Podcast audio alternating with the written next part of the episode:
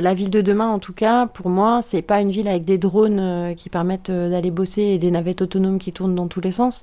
C'est plutôt une ville apaisée où on marche, où on fait du vélo, euh, mais où, pour un certain nombre de déplacements, on a ce réseau de transport en commun incroyable qui nous permet de, faire plein de déplacements un peu plus longs. Et puis, on se raisonne un peu sur ces déplacements qu'on a à faire il ne faut pas attendre que des gens de se raisonner, il faut aussi euh, bah, que l'urbanisme, l'urbanisation qui est mise en œuvre, elle permette ça. L'étincelle, un podcast Spark Lab pour éclairer le monde de demain. Dans le précédent épisode, le président de Wattea by Michelin, Pascal Nouvellon, se projetait dans le centre-ville du futur. Il l'imaginait plus agréable, avec moins de véhicules en circulation et une offre de transport multimodal optimisée tant pour la livraison des colis que pour le transport de personnes. Cette vision n'est pas celle d'un utopiste. Au cœur des métropoles, les centres-villes sont d'ores et déjà en train de se métamorphoser. La voiture individuelle s'efface peu à peu au profit de nouveaux modes de transport plus durables, plus silencieux, moins polluants. Mais comment s'articulent-ils entre eux? Comment élabore-t-on un plan de transport? À quels besoins doit-il répondre?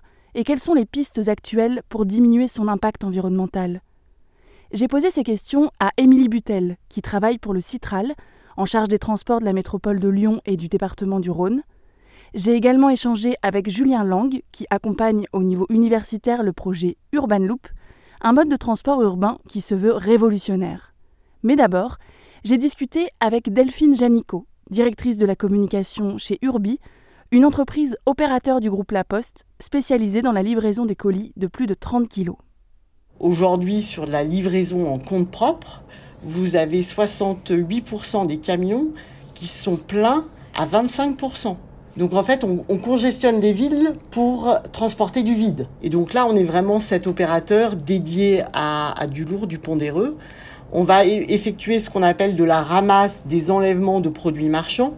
Euh, et puis on va également, on parle du premier kilomètre, c'est-à-dire l'idée c'est de ne pas rentrer à vide, et enlever du cœur de ville tout ce qui a besoin d'être enlevé, comme des recyclats, pour les ramener dans nos centres et après les faire euh, trier et recycler dans des filières de recyclage.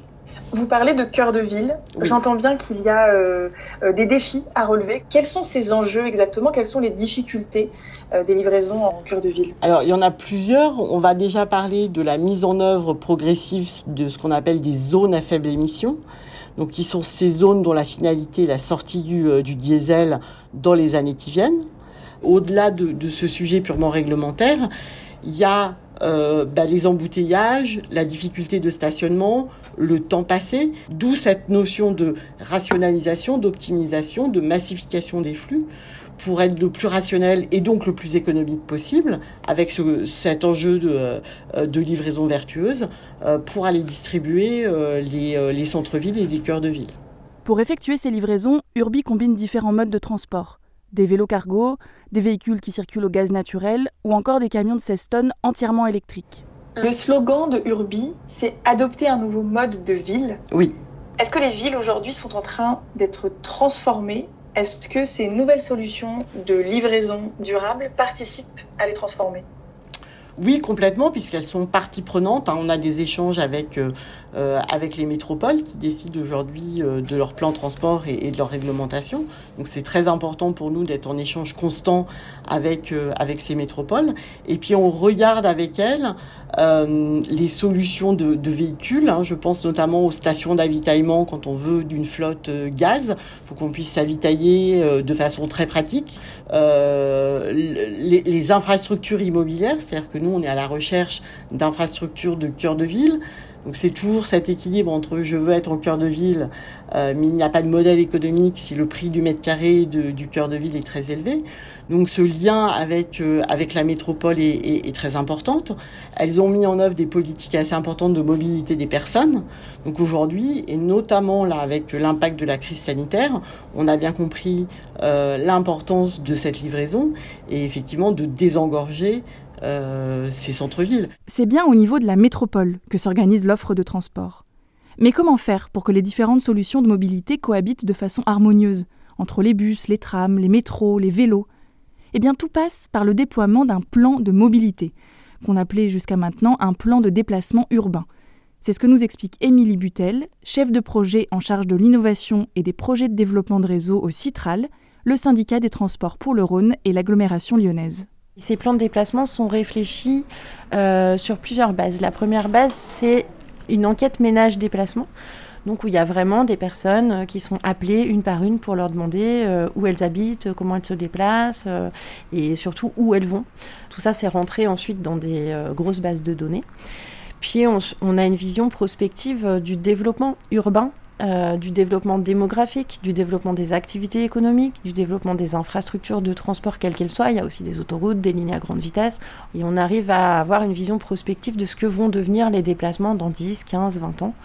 Euh, alors bien sûr, plus l'échéance est lointaine et moins les, les pronostics sont justes. Mais on se base là-dessus pour essayer de construire ce qu'on appelle la demande, en fait. Et ensuite, bien, on construit une offre euh, qui vient répondre à cette demande et on construit un programme de mise en place de différentes offres au fur et à mesure du temps pour répondre à l'évolution de cette demande. Dans le même temps, on a des zones à faible émission qui vont être mises en place. Donc il y a cette notion de contrainte sur le transport qui est, euh, qui est mise en place. Donc il y a quand même un aspect euh, politique, j'ai envie de dire, pour orienter les transports et notamment les transports publics. Oui, alors les zones à faible émission, donc c'est une contrainte réglementaire européenne qui existe depuis longtemps et pour laquelle euh, la plupart de nos métropoles sont en retard en fait. Après, ce qui est euh, très important d'avoir en tête, c'est que le Citral, même si c'est une autorité organisatrice de mobilité, son ADN et sa compétence euh, première, c'est le transport collectif de services réguliers, qui ne peut pas répondre à tous les cas de figure, qui doit forcément s'interconnecter avec d'autres types de mobilité. Et donc, c'est plutôt l'intermodalité, l'interconnexion de l'ensemble de ces offres qui doivent grossir euh, chacune de leur côté, mais aussi dans leur intermodalité, pour réussir à fournir une alternative crédible à la voiture individuelle. Et à ce titre-là, le Citral, comme d'autres autorités organisatrices en France, euh, travaille main dans la main avec la métropole pour euh, construire un projet de masse qui est la mobilité servicielle, Mobility as a Service en anglais, mais euh, qui a pour objectif vraiment de, fournir euh, une solution clé en main pour euh, l'usager, le client là pour le coup, qui veut aller du point A au point B et qui va peut-être avoir un parcours très intermodal. Je vais prendre un exemple, ça peut être un mélange de sa voiture, puis du covoiturage, puis du transport collectif pour terminer à vélo. Alors là, on est vraiment sur le maximum. Euh, avec du vélo libre-service euh, dans la ville. Et donc, il aurait la capacité, avec euh, cet outil, de pouvoir acheter l'intégralité de son transport et des différents modes en une seule fois et puis de disposer des informations sur le parcours qu'il va réaliser, les différents modes qu'il va utiliser, mais aussi en temps réel des, des, éventuelles difficultés qu'il peut y avoir sur chacun des parcours et des solutions de secours. L'une des pistes d'avenir pour le transport urbain pourrait donc être le MAS, cette idée de faciliter au maximum l'expérience de l'usager afin de l'inciter à abandonner sa voiture individuelle. Ce concept, Julien Lang y croit dur comme fer. Il est responsable universitaire du projet Urban Loop, un concept de transport écologique sur rail en capsules individuelles destiné à réduire au maximum le temps de trajet des usagers. Un de mes freins euh, personnels d'utiliser les transports en commun, c'est euh, la transition d'un mode de transport à un autre. C'est pour ça que aussi le système Urban Loop, on voulait supprimer le, problème de, changement de transport pour éliminer tout le stress de se dire euh, je vais louper, euh, je vais louper mon transport. Donc euh, Urban Loop, c'est un système de, capsules individuelles qui voyagent sur rail et les, voies sont dédiées. Donc c'est un peu comme le, métro de surface à Paris. les voies Urban Loop ne, sont pas coupées par des routes, des passages piétons, des pistes cyclables. Le réseau, c'est un système de boucles interconnectées et les stations sont en dérivation de flux. Pendant longtemps, on a fait la course à la vitesse. Donc on a essayé d'aller plus vite d'un point A à un point B. Aujourd'hui, le sujet, c'est pas d'aller plus vite parce que parfois il y a des interruptions et ça va beaucoup moins vite. C'est plutôt euh, d'aller régulièrement. Si tous les matins vous partez et vous savez pas à quelle heure vous allez arriver, là c'est un vrai problème. Notre position, ce ne serait pas de concurrencer des autres modes de transport, qui sont souvent des modes de transport de, de masse, comme le bus ou le tram.